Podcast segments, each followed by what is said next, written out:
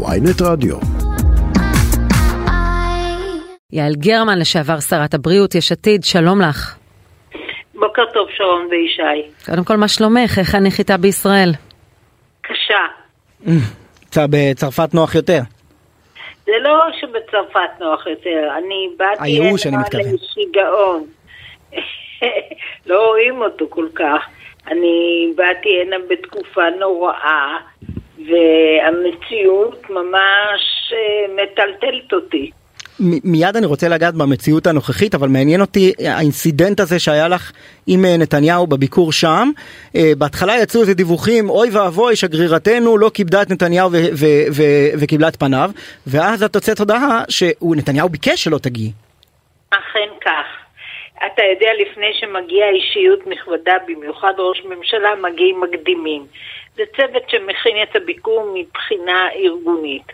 אני ישבתי איתם בישיבה כראש השגרירות, כשגרירה, ואמרתי להם, תראו, אני מבינה את הרגישות של המעמד שלי מול נתניהו, במיוחד לאור המכתב שאני הוצאתי לו, ואין לי שום בעיה אם תגידו לי שהוא לא רוצה שאני אהיה נוכחת בפגישות מסוימות. המכתב צריך לציין מכתב ההתפטרות. נכון, מכתב ההתפטרות. והם אמרו, אוקיי, אנחנו נודיע לך מתי את לא רצויה. פשוט וישיר.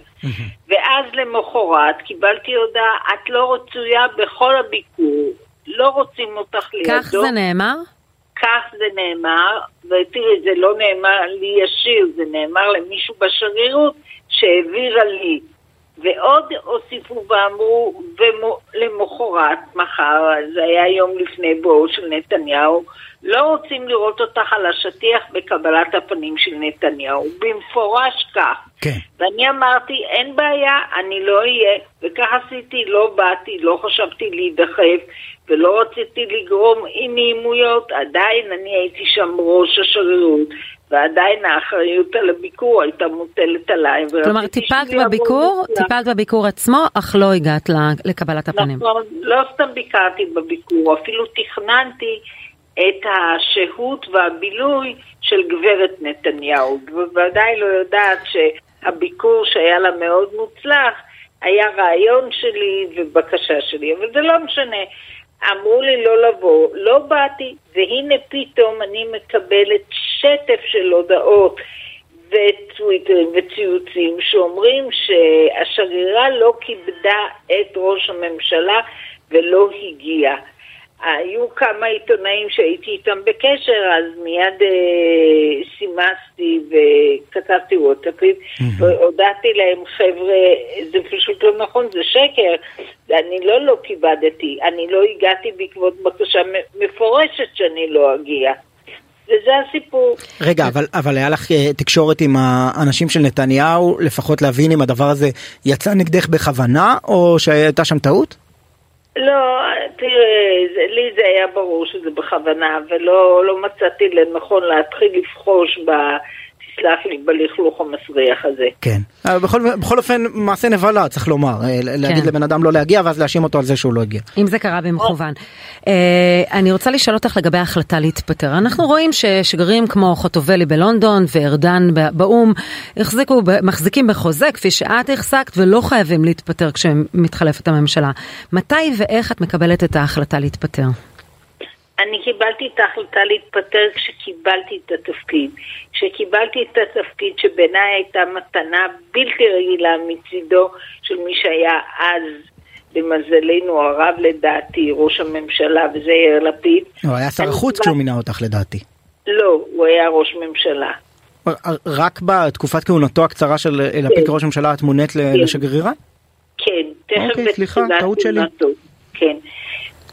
אני כבר אז אמרתי גם לו וגם ליועצו המסור, שברגע שהממשלה תתחלף, אני אעזוב את התפקיד, זה היה לי ברור. אני אפילו לא דמיינתי לעצמי ממשלת זוועה כמו זו שעכשיו אני רואה. אמרתי שברגע ש... הרי יש לי תפקיד אמון. מי שנתן בי את אמונו היה ראש הממשלה דאז.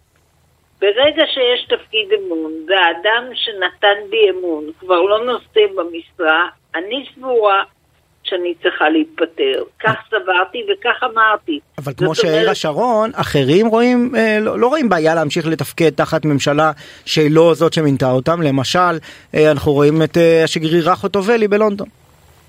אני לא יכולה לדבר בשם השגרירה חוטובלי, אני יודעת דרך אגב שהיא שגרירה טובה מאוד. אז אני לא יכולה לומר מה, מה עלה בדעתה ומה מצפונה אמר לי. אני יכולה לומר לכם שאני מעולם, מעולם, לא, עד כמה שזה נשמע אבסורד, גם לא נסעתי על חשבון הציבור לחו"ל. שמונה שנים הייתי בכנסת ואפילו פעם אחת לא הסכמתי להצטרף למשלחות לחו"ל שבהם הציבור היה צריך לשאת בעלות הכרטיס שלי. כן. כל אחד וההבנות שלו. אוקיי, okay, עכשיו את, את uh, מגישה את מכתב ההתפטרות ב-29 בדצמבר לראש הממשלה. זה עוד לפני הרפורמה, ההכרזה על הרפורמה המשפטית, בעצם את, uh, את מנמקת את זה בהרכב הממשלה. נכון, הרי אני ידעתי יפה מאוד, האנשים שנמצאים בממשלה לא נולדו עם הקמת הממשלה. עם אנשים פוליטיים מזה זמן רב, שדעותיהם הפוליטיות ידועות, וגם התוכניות, התוכניות שלהם היו ידועות, ואני התחלחלתי בימים לפני הרכב הממשלה, כששמעתי את כל התוכניות והחוקים שהם רוצים להעביר. זה היה בעיניי דברים בלתי נסבלים ובלתי מתקבלים על הדעת. ומה את שומעת מהצרפתים? הרי בכל זאת יש תדרוכים, אוף רקורד, אנחנו יודעים גם שמקרון אה, לא הסתיר את אי שביעות רצון, את הרצון שלו ממה שקורה בישראל. אבל מה באמת את שומעת מהבכירים בממשל הצרפתי? מילה אחת, כל הכבוד. על ההתפטרות. בבקשה? על ההתפטרות שלך, אומרים לך כל הכבוד, ומה הם אומרים לגבי מה שקורה בישראל? הם לא אומרים, הם, בשיחה האחרונה שהייתה לי עם אחד היועצים הקרובים ביותר של הנשיא מקרון, הוא אמר, ואני שאלתי אותו, איפה אתם ולמה לא עושים כלום? אז הוא אמר, ישראל היא ידידה של צרפת ואנחנו לא מתערבים במדיניות הפנימית של, הידיד, של הידידות שלנו. כך הוא אמר לי. אה, אה, זו שאלה מעניינת, כי אנחנו רואים את זה הבוקר ספציפית גם לגבי אה, ממשל ביידן והרמיזה הזאת אתמול של השגריר האמריקני פה.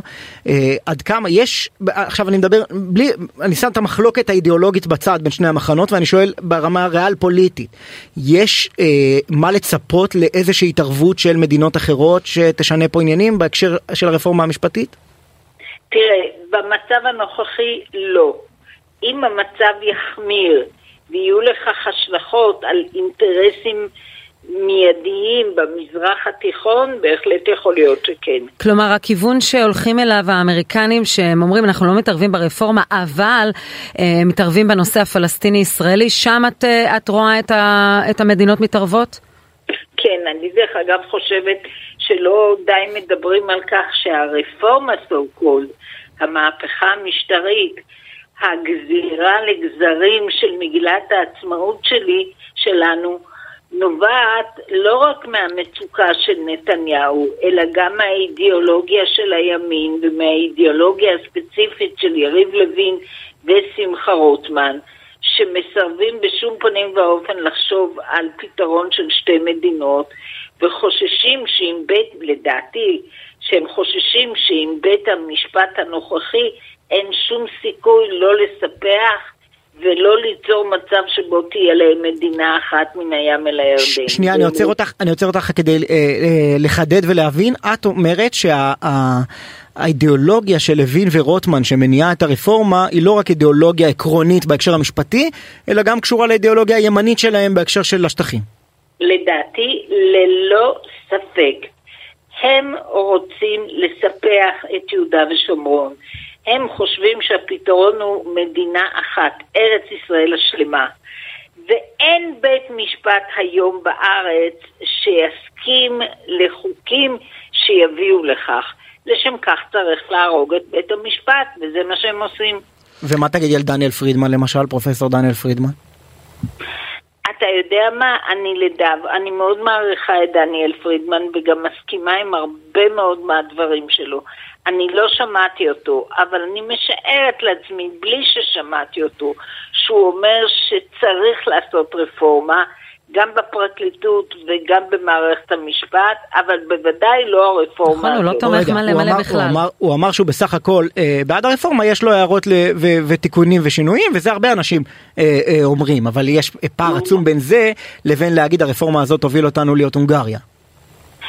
אה, כי זה תלוי אם יקבלו את השינויים או לא.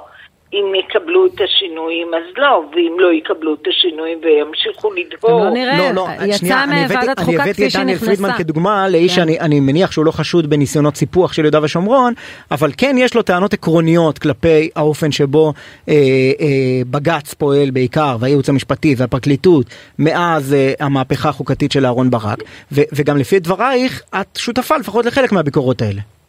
אני בהחלט, אני גם כן לא מתנגדת לרפורמה.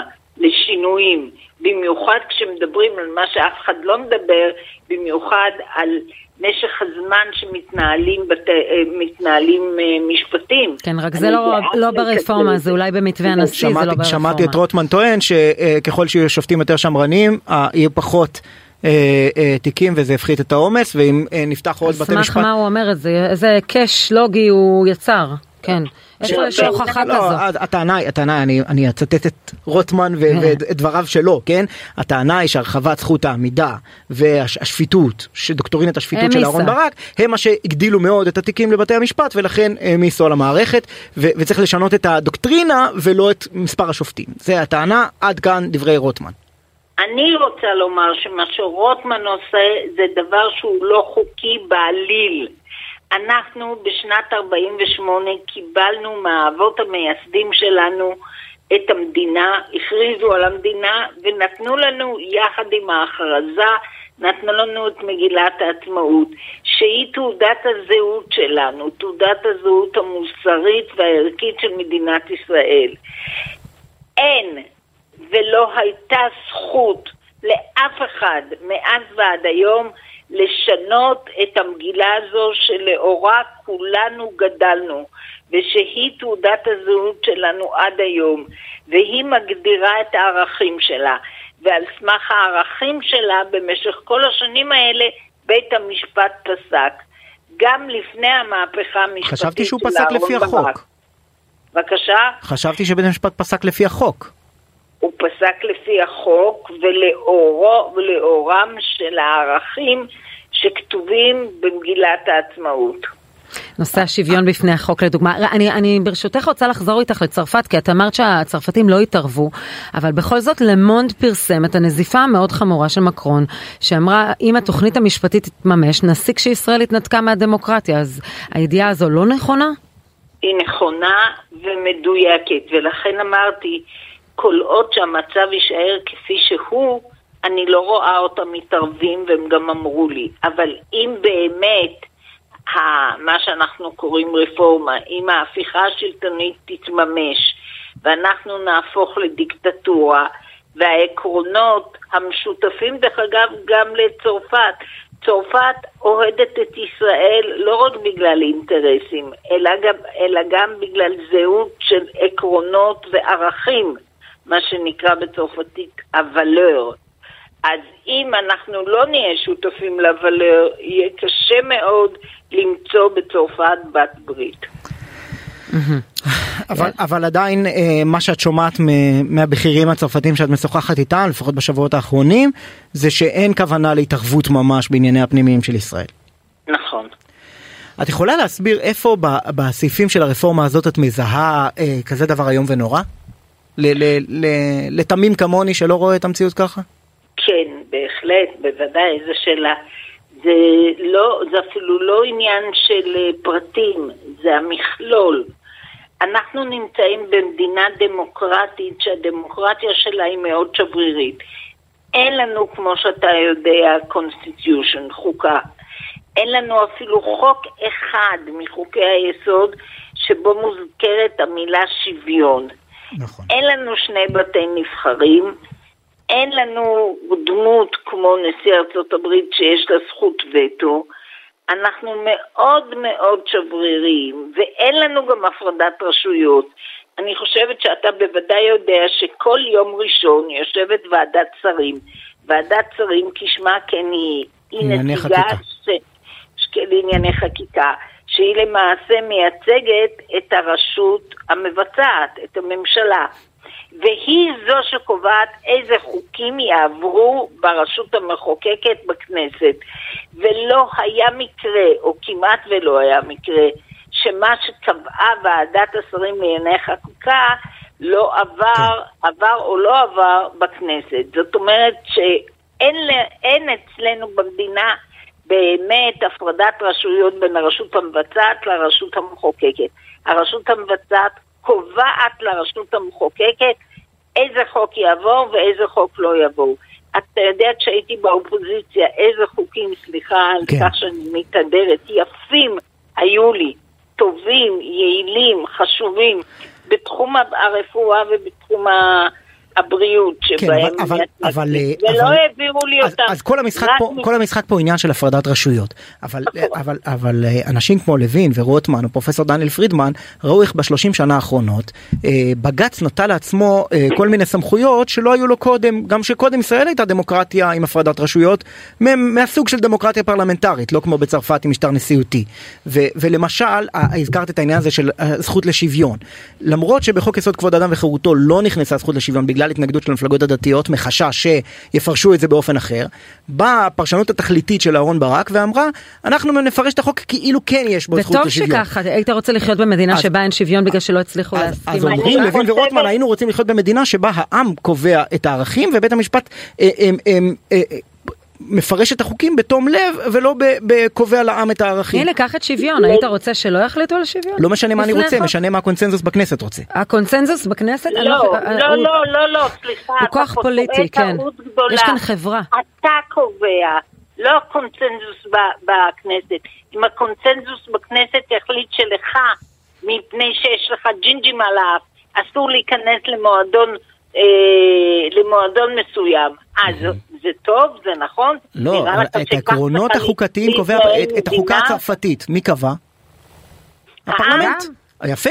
לא. אז, אז גם את החוקה הישראלית, כלומר את עקרונות העל שלפיהם שופטים פוסלים חוקים או לא פוסלים. או פוסלים זה, לא, זה לא גמיש אה, פוליטית לפי רוב כזה או אחר. בסדר, אבל זה גם לא, זה גם לא גמיש לפרשנות של כל אחד לפי הערכים שהוא רוצה. אבל אנחנו עכשיו לא נעשה את הוויכוח הזה, אנחנו נודה... אני רוצה משהו לומר לך. כן. אנחנו שוכחים כל הזמן את המקום של מגילת העצמאות. מגילת העצמאות, ממש כמו עשרת הדיברות, ניתנה בסמכות על ידי כל מי שחתם עליה, וכל מי שחתם עליה היה מכל המגזרים, מימין ומשמאל, מחילוניים ומדתיים. הם חתמו עליה, וכל העם רואים. כולנו ידענו, זאת מגילת העצמאות, עליה חתמו אבותינו, כן. והיא זו שמחייבת אותנו ומחייבת לא, את בית המשפט. לא, אבל הכנסת לא נתנה לה מעמד של חוקה למגילת העצמאות, וגם כשאתם ביש עתיד ניסיתם לקדם את זה, זה לא עבר. לא, אל תפחית עכשיו מחשיבות לא, מגילת לא, העצמאות, לא, אני לא מפחית, אני רק ממקם אותה גם אותה נגמיש לפוליטיקה. במקומה הנכון. יעל גרמן. זאת הייתה שגיאה גדולה שאנחנו באמת לא קבענו את מגילת העצמאות כחוק. ולמיטב ידיעתי יש כוונה כזו להפוך את ביש עתיד להפוך. כן, ניסיתם, ניסיתם בעבר, אה, ניסיתם כן. בעבר גם כשאת היית בכנסת. ניסינו ונש... וננסה. יעל גרמן, יש שגרירת ישראל בצרפת המתפטרת, תודה לך על הרעיון הראשון הזה ואנחנו מכבדים מאוד את דברייך. בוקר אור. שיהיה בהצלחה לישראל.